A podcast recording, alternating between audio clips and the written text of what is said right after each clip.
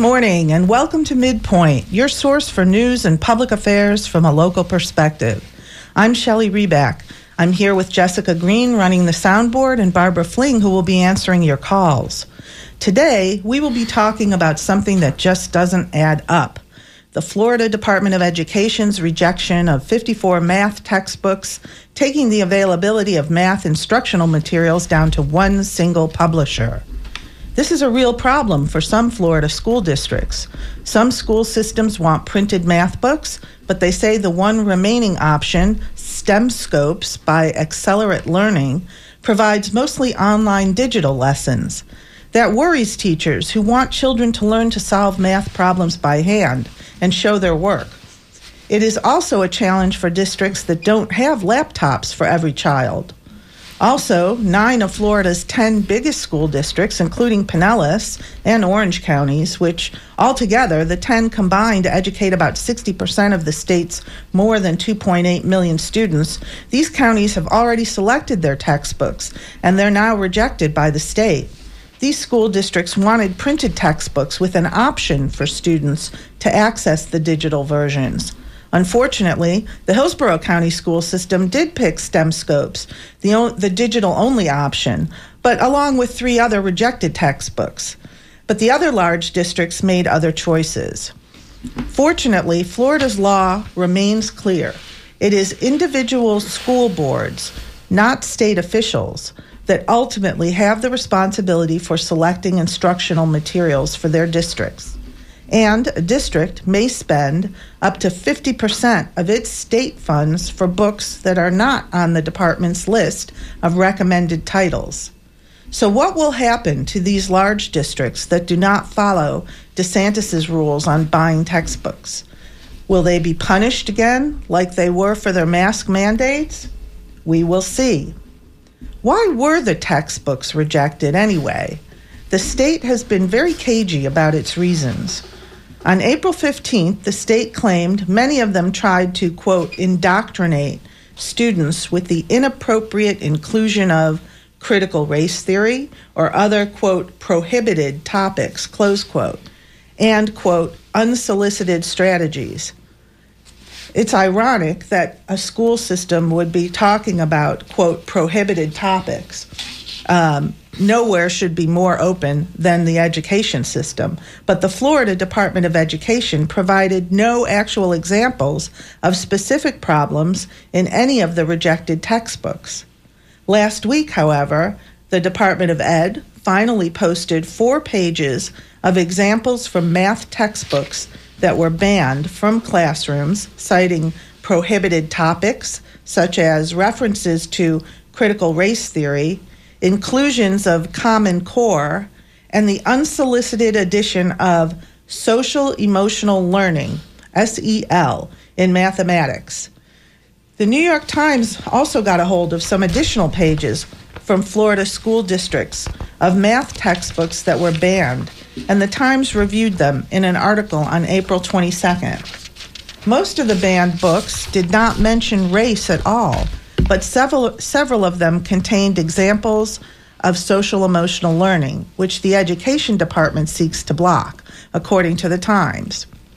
Social emotional learning is a concept that teaches students how to manage their emotions, develop empathy, solve problems, and make decisions. One page from a banned textbook acquired by the New York Times depicts a math word problem that shows children how to support a friend who is worried about crossing a bridge in a jungle by instilling confidence in him. While social emotional learning was once thought of as a non controversial topic of instruction, some right wing activists have now rallied against the method in the state of Florida. A Mr. Chris Rufo, senior fellow at the Manhattan Institute, which is a conservative think tank, told the New York Times that while social emotional learning sounds positive and uncontroversial in theory, in practice, he said, social emotional learning serves as a delivery mechanism for radical pedagogies such as critical race theory and gender deconstructionism. The intention of social emotional learning, he said, is to soften children at an emotional level reinterpret their normative behavior as an expression of repression, whiteness, or internalized racism, and then rewire their behavior according to the dictates of left wing ideology. Wow. Okay, then. All this from a math problem. We really need to talk about this. Luckily, we have two terrific guests to help us understand more about these issues. With us in the studio is Dr. India White, PhD in education, a national educational consultant, and a teacher of the year in two different counties, along with being an author, motivational speaker, and entrepreneur. Welcome, Dr. White. Welcome to WMNF. Hi, good morning, everyone. Thank you so much for having me. I'm excited. We also have Reagan Miller with us. Reagan is a Pinellas County school parent. She's here as an activist with the Florida Freedom to Read Project.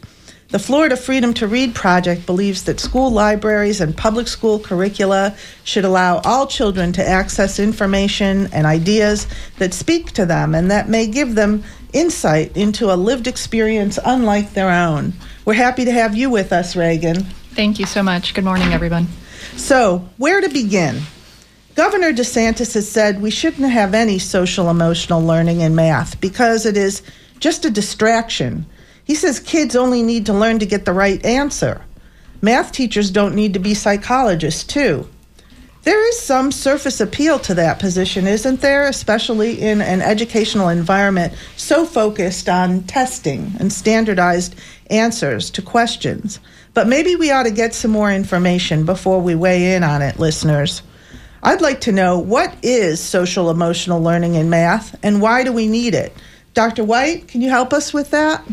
Sure. So this is the big elephant in the room, right? Everybody's been asking that question. So socio-emotional learning, it is a tool that is allowed for communication, for relationship building to grow and cultivate into exactly what every learner needs for him or her to be successful.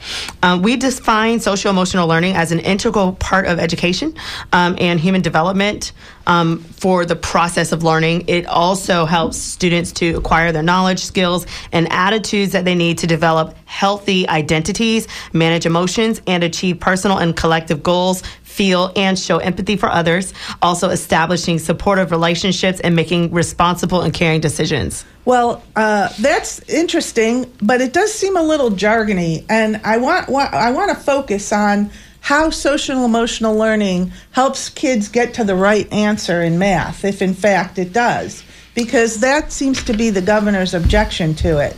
It, according to him, it's a big distraction. It doesn't help kids learn math. It doesn't help their them to focus on multiplication tables or things like that. So I'll share two things. Um, Durlak et, et al. in their study, they conducted a meta-analysis of 213 based universal school and emotional or social and emo- emotional learning support, um, and they found that over 270,000 kindergartners um, through high school students that they worked with, that they actually had an 11 percentile of an academic gain and achievement that took place because they were using um, socio emotional supports. So let me tell you where socio emotional um, learning do. really has, I guess, impact. So as a math coach, a math teacher, administrator, we used to give the FSA, FCAT, all that, right? And what we found was that once students were getting ready to take the test, whether it was weeks before or even the day of, students were having such test anxiety that they would either miss school,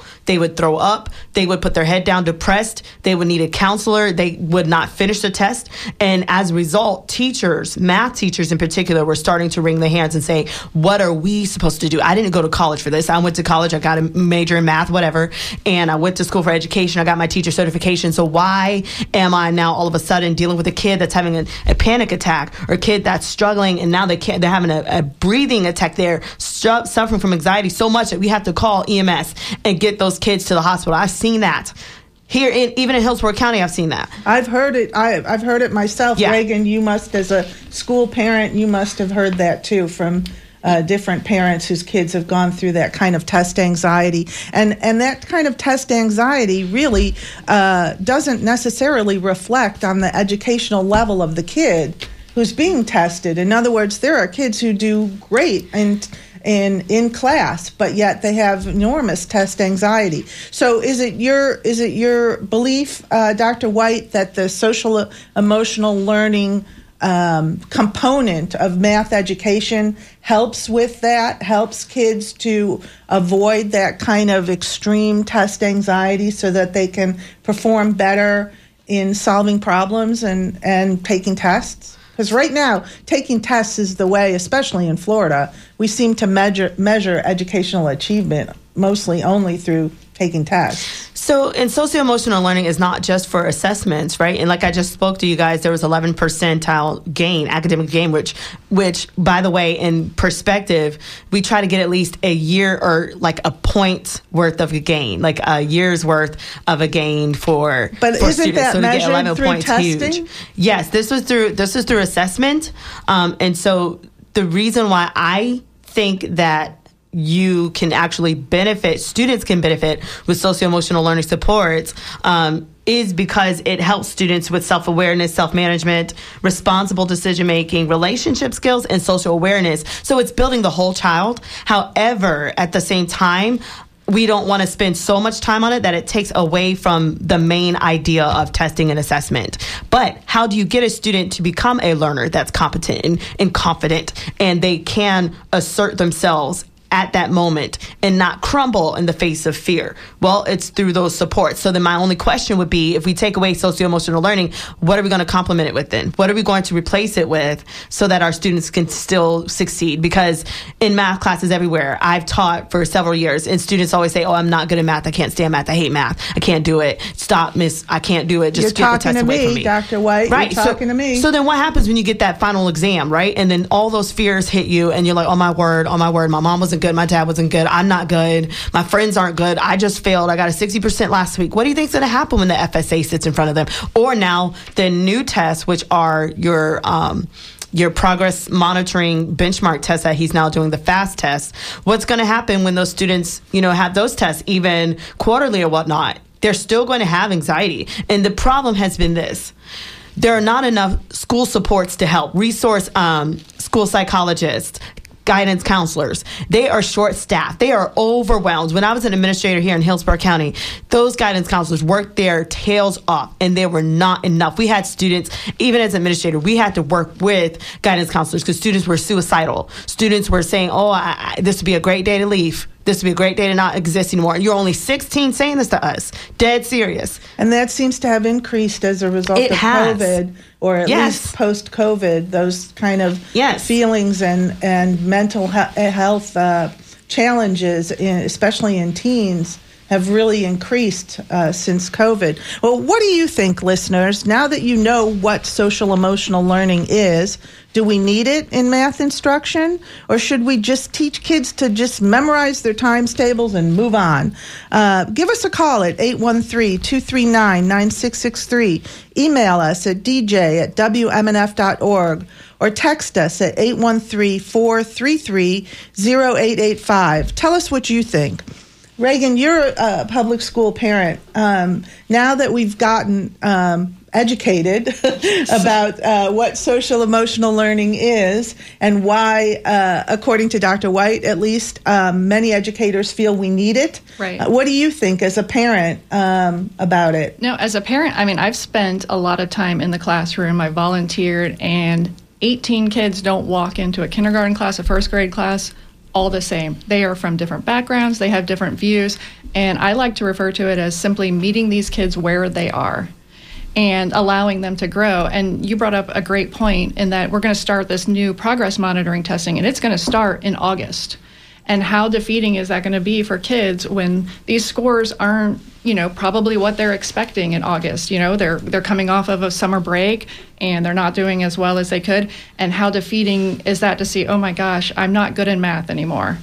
And so to be able to tell those kids, hey, you are good, and and and look, you thought of it this way, and your friend over here didn't think of it this way, and there's nothing wrong with thinking with with finding two different ways to come to a solution. So, a memo was sent to all the school districts in June of 2021 by the state's head of public schools, and in it, Chancellor Jacob Oliva advised the textbook advised textbook publisher publishers to, quote, not incorporate unsolicited strategies such as social emotional learning and culturally responsive teaching in instructional materials.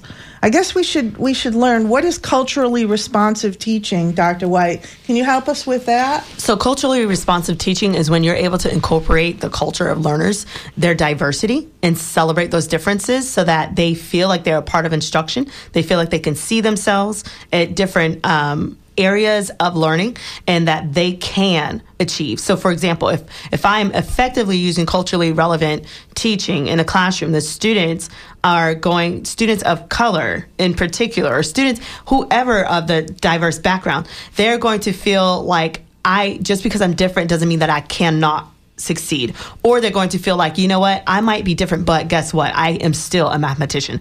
I am still competent. I can still soar. I still understand my learning. And the thing is when you celebrate various cultures of learning that makes students want to be a part of that class and have a sense of belonging to where they feel like wow, I I am contributing to this lesson. That impacts the metacognition so much. So, for example, if I write a math textbook and I say um, Michael Jordan was shooting three hoops at five, you know, five seconds, you know, per hoop, whatever. How many how many hoops did he shoot? Something like that. I don't know.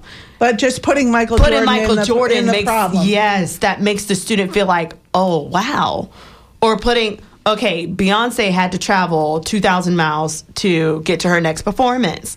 Um, however, she took a stop, you know, halfway. Well, how much longer does she have to go? Well, the students that can relate to Beyonce, you know, and it doesn't have to just be, you know, of the African American descent. It could be of any ethnic descent. Because what we have found was that, yes, we do desire and aspire for cultural assimilation. When you, you know, when you're in America, you want to embrace American cultures and traditions. That's great. However, there is a bonus when you're trying to get students engaged that are culturally different to impact them with culturally responsive, culturally relevant teaching.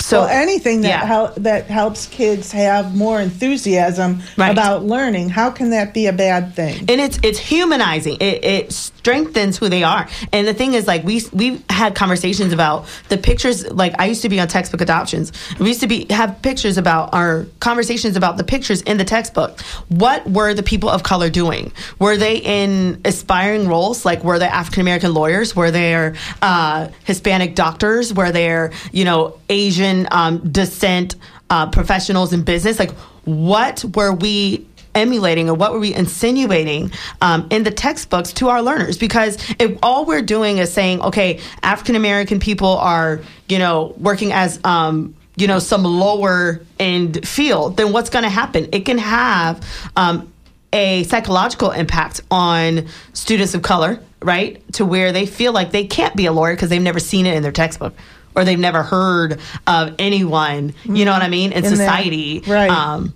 being I, that so I, I want to bring up an example that I found in doing research for this show.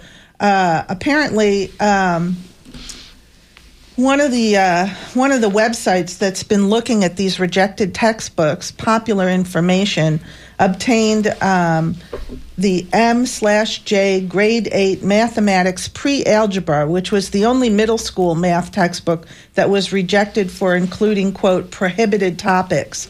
Almost all of the textbook is comprised of pre algebra problems for eighth graders, but the book also encourages students to actively participate, to persevere, and to keep a positive mindset. And this focus on self confidence could be considered social emotional learning. It also had little uh, sidebars about uh, his short historical summaries of certain mathematicians from different backgrounds, including uh, a math history minute about Elbert Frank Cox, who in 1925 became the first African American to earn a PhD in mathematics. And then it goes on to talk a little bit about Mr. Cox and his education history. Um, and after he retired, Howard University established a scholarship fund in his name to encourage young African Americans to pursue graduate studies in mathematics. I imagine that that's the type of thing that you're talking about, Dr. Yes, White. to exactly. To, see these these type of examples. Um, this particular book was rejected, um, and it included several other short historical summaries of mathematicians from other different cultural backgrounds, including James Garfield and an East Asian mathematician named Liu Hui. Um, but the concern was that these historical vignettes were viewed as examples of critical race theory. Um, and uh, according to you know the critics of the Department of Education's decision to reject this book, this content is consistent with the Florida Department of Education's multicultural representation requirement for all 2021 and 2022 instructional materials in K through 12 math. Um, and you know, learning about famous mathematicians is not a form of indoctrination. So let me turn to you, Reagan. Again, as a public school parent whose kids are learning uh, are learning math, what are you hearing from parents about these uh, efforts to restrict this type of uh, learning in uh, math instruction? And it seems like at school board meetings lately, we only hear from you know the critics of these concepts that Dr. White has has discussed with us. We only hear from the people wanting to suppress these things, um, but and we hear from the people in favor of more banning of books and and more banning of teaching of history, erasing LGBTQ kids. So uh, let me ask you: Tell us about the Florida Freedom to Read project, why it was started, what it's trying to do, and what is the attitude from some of the parents that you've been working with toward this math uh, issue. Right, and I'll, I, I'll tell you a little bit about Florida Freedom to Read in a minute, but the the parents that I work with are are very frustrated. Um, I mean, they are erasing part of our curriculum and quite honestly, people are not showing up at school board meetings anymore because the opposite side has got, you know, I've been called names that I will not repeat on the air. Um, our yeah, teachers, don't do that. It'll endanger our license. no, our teachers are being called names. They're being accused of things that are, you know, unthinkable, and and we're frustrated. And we want to, you know, this is just another thing that we're shaking our heads, saying, "Really, is this is this really happening?" And as far as far as Florida Freedom to Read, it started, you know, as these book banning because you've seen they've evolved, you know, through different topics. I think, you know, it started with masks, 1619 projects. There's all different things that they've come after. CRT is one of them.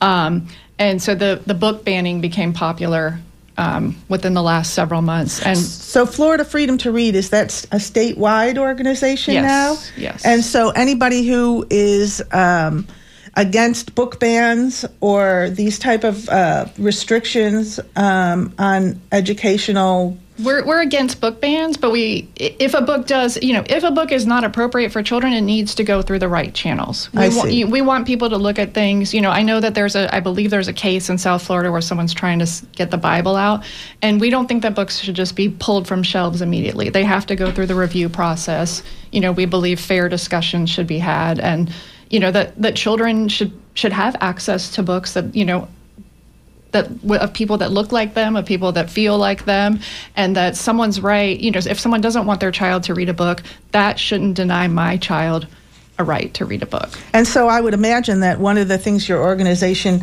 promotes is to have people that are open um, to these different ideas and to having the broadest possible curricula and the broadest possible access to information in schools serve on these type of review committees. Absolutely. So that if in your county you become aware that there is a review committee um, maybe your organization is involved in, in helping people apply to be on that committee and to um, you know to sit in in I guess, judgment over these type of books. Yes. Um, let me take a call from Fran, who's been very patient. Fran in Largo, you're on the line.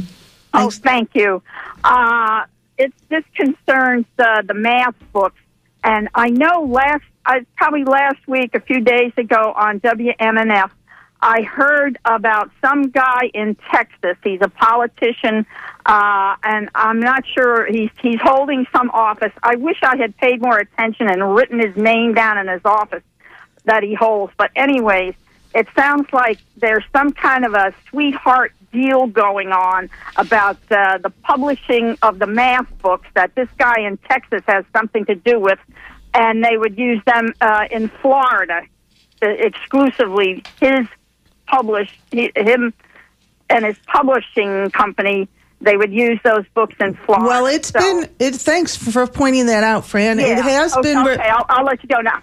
Thank you. It has been reported uh, in the New York Times and elsewhere that we're now down to one approved uh, publisher for math instructional materials.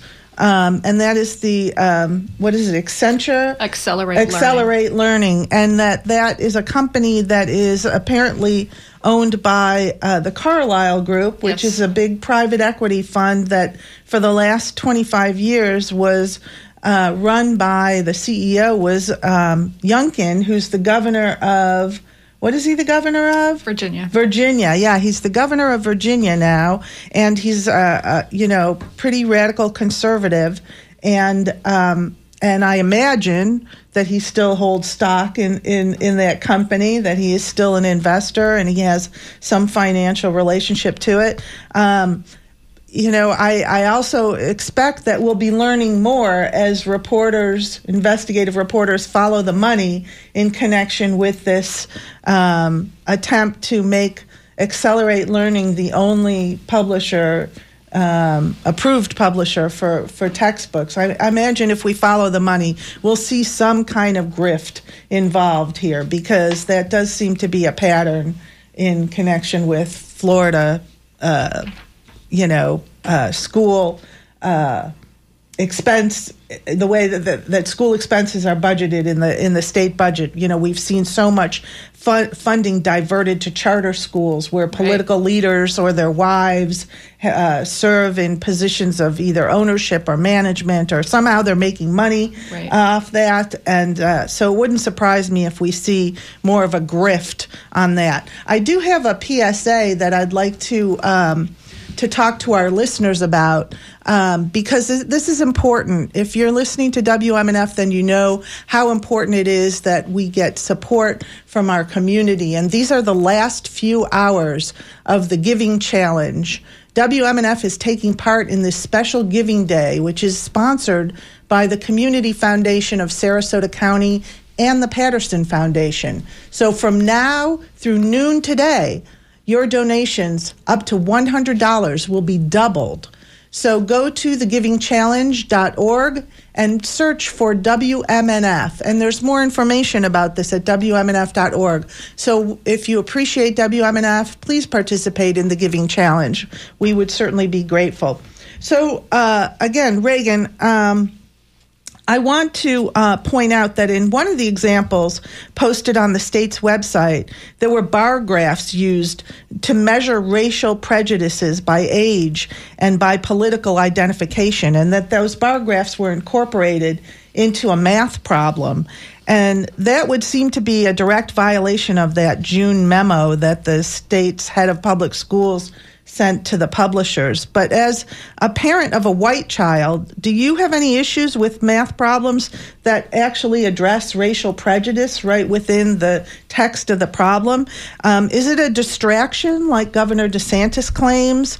Uh, is it a distraction to math education, or is it another opportunity to also educate kids about the reality of racial prejudice? Well, I, I want to first point out that the books that the examples are from are advanced math courses. And so those are primarily adolescents that are ages 16 to 18 that are seeing those you know, math problems. And those adolescents are right on the verge of, of being adults and going to college and living in the real world. And these are real world topics that they're discussing. And so I absolutely think they should be incorporated. I think that you know schools are a safe place to start this dialogue, to have this dialogue, especially at, at that age. So I'm I, I'm happy to see those in there.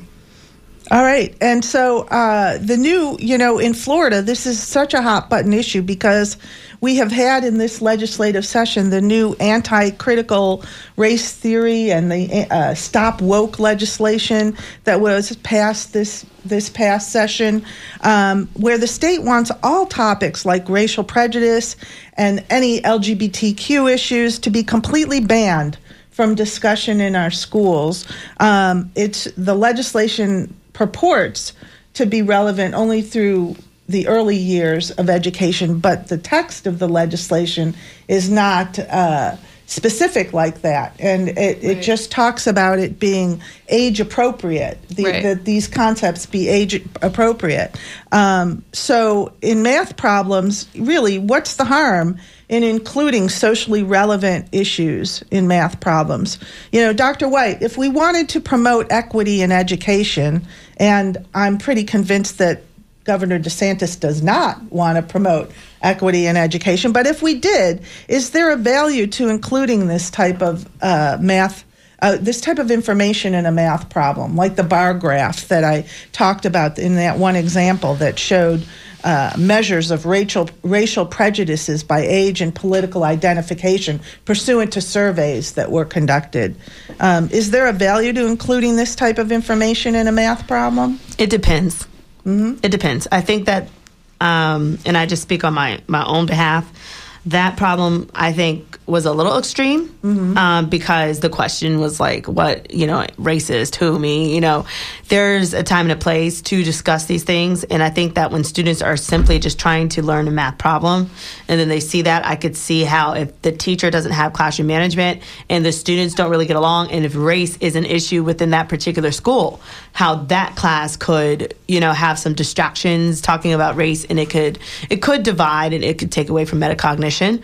However, um, Um, I think that if you're talking about equity, which is not critical race theory, those are totally different.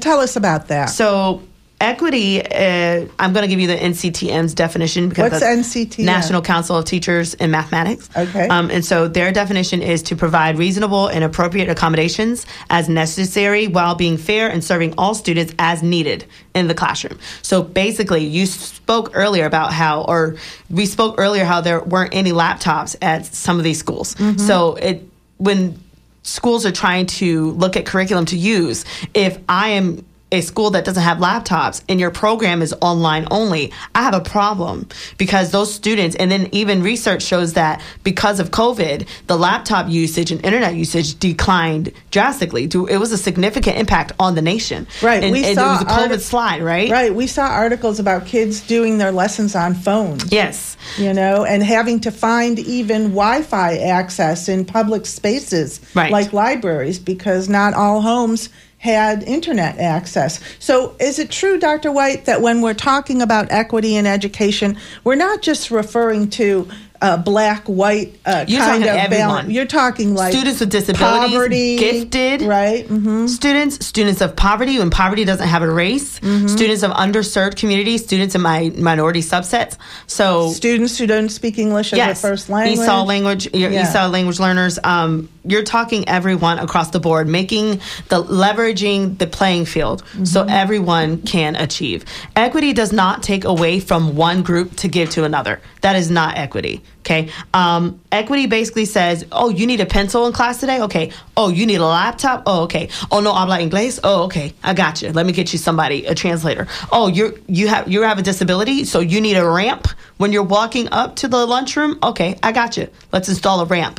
So all students belong and all students can succeed and achieve in a classroom and not feel that because they might have a certain hindrance or liability or something that they can't be successful. So that is what equity does. And equity can be accomplished even in a particular demographic where there aren't any other demographics you and you still need equity. Equity is for everyone. So and the reason why is because equity then promotes liberation where people are able to really thrive without ba- boundaries and barriers and hindrances and they can go beyond you know? And, and so that's the goal for all learners because we're trying to get them to graduate. We're trying to get them to become great citizens in society great citizens in society.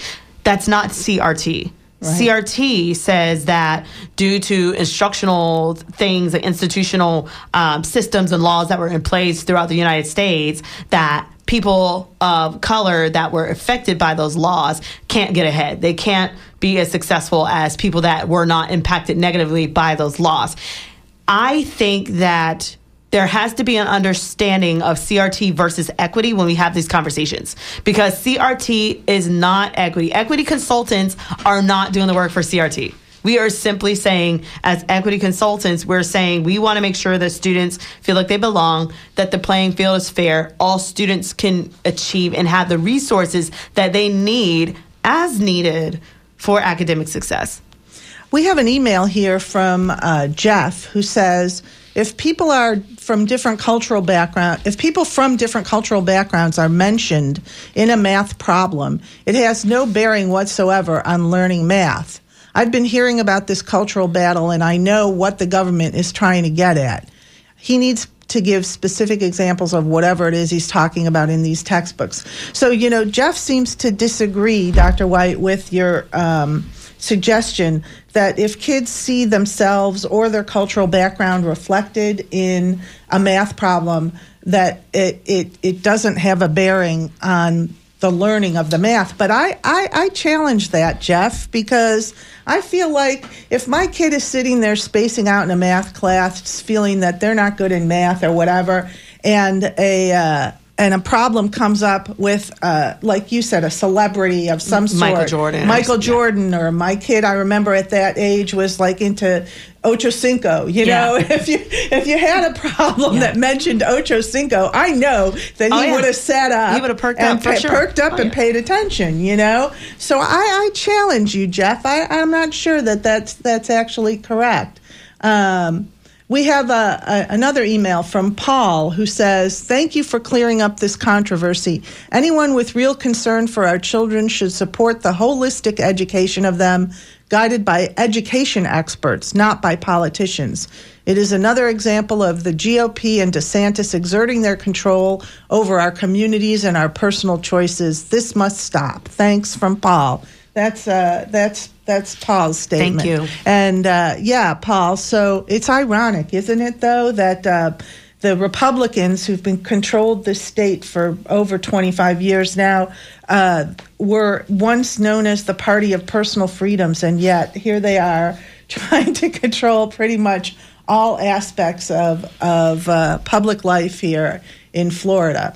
Um, and we have another email from Tommy who says If conservatives are so worried about our children being indoctrinated, shouldn't Sunday school be banned? And isn't this all just a gross violation of the First Amendment? Well, Tommy, um, you know, it's interesting, the First Amendment, your claim about the First Amendment, because of course the First Amendment does prohibit government controlling speech.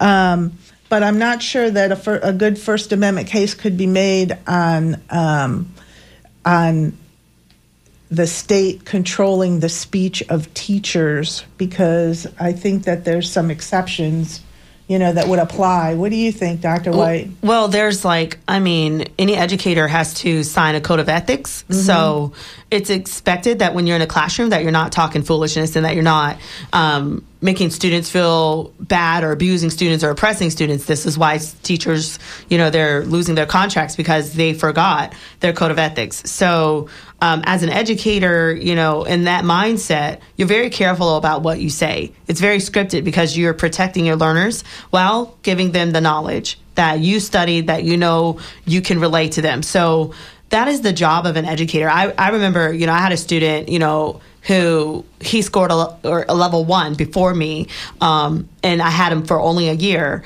And after um, my time with him, and he was a, uh student of European descent, but after my time with him, he scored a level five. It was all test anxiety. It was about how I taught. It was about just connecting with the learners and being compassionate and have that empathy. That student had to pull me to the side and with tears in his eyes, and this boy was like six foot something, with tears in his eyes, he's saying, Miss White, I just don't know that I can do this. I've always been afraid. But in my class, he was acing everything. And I just said, Listen, I said, You can do this. You got it. That's equity, right? So mm-hmm. it's it's just when teachers take the time to really be intentional about what they're saying to students and how they're connecting. Because the problem that we're having is that there is also social disconnect.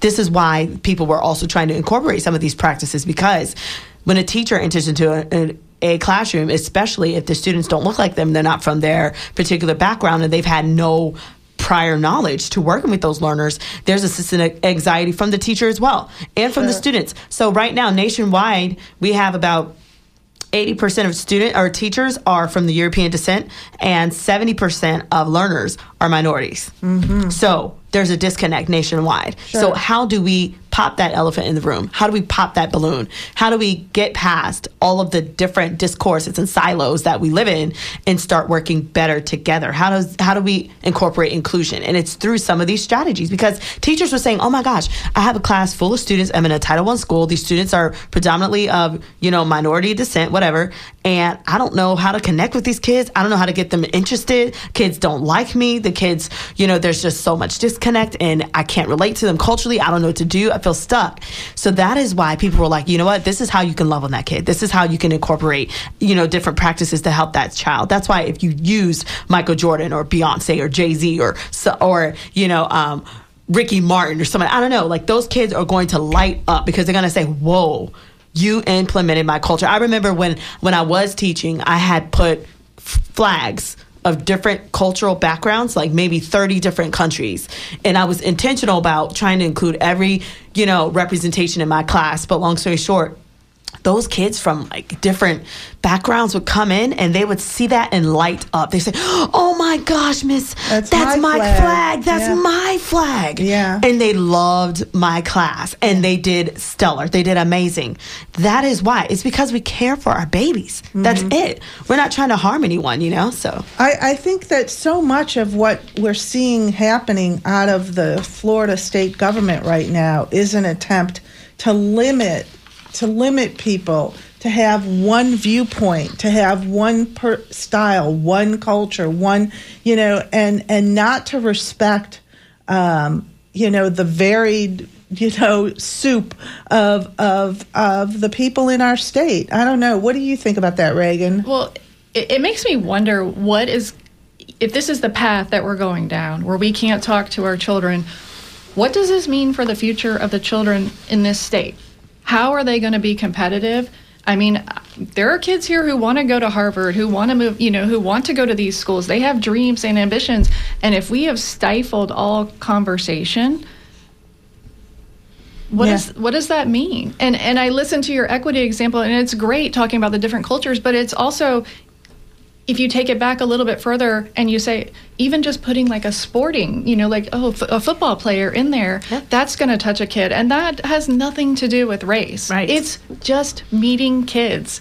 And and that's what's the beauty of teaching. And right now you know what i'm seeing and hearing from teachers is they're afraid. They're afraid to say anything. It's yeah and let me just point out that in trying to put this show together i had a great deal of difficulty finding um, educators who were currently in the system uh, who, uh, you know, would agree to talk about these issues publicly on the radio. And I can't help but think that it has something to do with the the state's attempt to punish um, both the professors who came forward at the University of Florida to testify in the litigation over the mask mandates before. There, uh, and also the uh, the Republicans' attempt to modify tenure.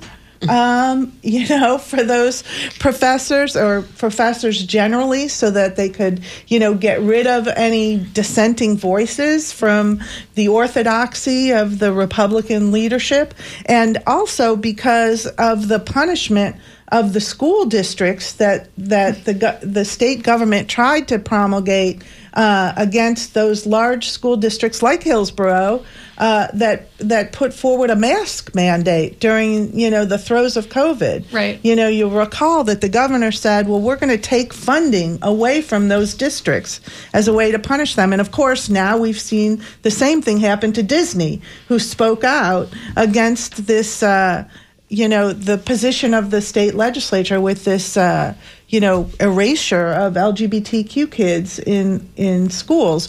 I mean, all of these things that the government has tried to do to punish any entity or or person or professional that's in a position of working for the state or getting funding from the state who tries to speak out now i got to worry about wmnf too but but it's it's you know it's pretty frightening that we are moving closer and closer toward an autocratic form of government in florida Um, I have a call here from Cork in Sarasota. Cork, I'm going to let you take over because before I create problems for the station and its license, I'm going to let you speak up. So you're on the air.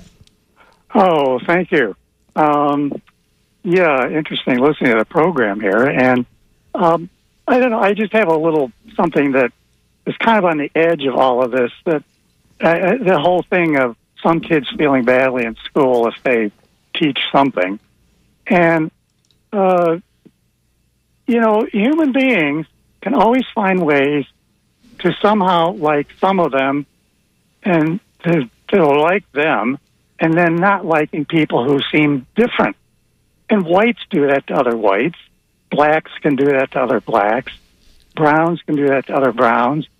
Uh, in China and India, the same thing. So that this whole thing about people not treating each other well is is in there. Now it doesn't mean everybody's not treating everybody else well, but there is a lot of that that goes on, and so that the kids, to me, could realize that it's the whole human race that kind of can get into these things and do things that aren't too nice to other people, even within their own group. Well, don't you think, Cork, that school is a perfect opportunity for kids to learn to get along to to get along and to communicate with and to respect uh, kids from different backgrounds, different cultures who don't look like them. I mean, you know, we have this. The school is mandatory for kids up to what age sixteen, I think. So, you know, it's the perfect opportunity for for for hopefully inculcating them with some respect for others. Well, yeah, I, I think sometimes maybe putting on the basis of national or racial groups or whatever, uh, and to kind of realize that within one person's group, there are people who don't like people in that same group. And my mother used to say this, I don't know how many times years ago. She said there's two people sitting around, two fellows, and they're kind of talking about the world situation. And one says to the other, you know, everybody in the world is just crazy. And then he stops and thinks a second. He says, except me and thee, but sometimes I do wonder about thee. All right. Well, all right. Thank you for your, Oh, your okay. call, Cork. I appreciate your perspective. Thanks for calling in. I have a call from uh, Ron in Mango, too. Ron, you're on the air. Ron in Mango, you with us? Yes, can you hear me? Yes, I can now. Oh, okay. I'm sorry. Well, thanks for having the show, first of all. And uh, to stay along the lines that you're uh, treading right now, uh, as being an African American and going through school system and the first integrated schools, I always felt that it was a problem because they had to integrate. So uh, my thing is that it's been retaliation. You know, that's the word, and that's the legal form. You know that we need to be taken against all these authoritarians. They're retaliating because you're going straight, and they don't want that. So that's all. I got a, a yelling grandkid. So Okay. All right. Well, thanks for listening, Ron, and thanks for calling in with Hey. your with your uh, thoughts. Appreciate it.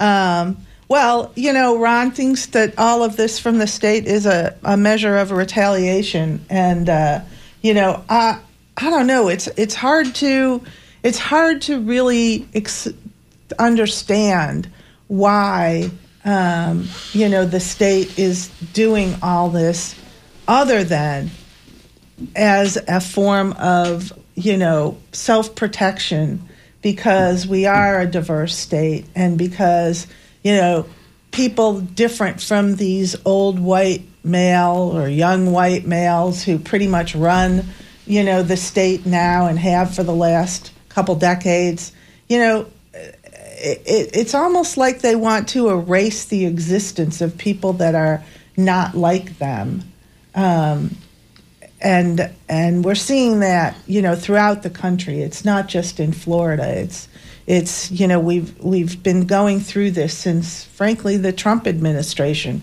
has unleashed these demons of prejudice and bigotry and and uh, you know hatefulness, and it's it's quite dispiriting. And um, so to think that we're taking our youngest citizens and you know leaving them without the tools potentially leaving them without the tools to to come together to make things better to show respect for people that are different from them to try to understand um, and even if you can't understand to at least respect you know the different cultural experiences the different life experiences of people different from them it's it's just it's very dispiriting um, and i you know I find it, it extremely upsetting.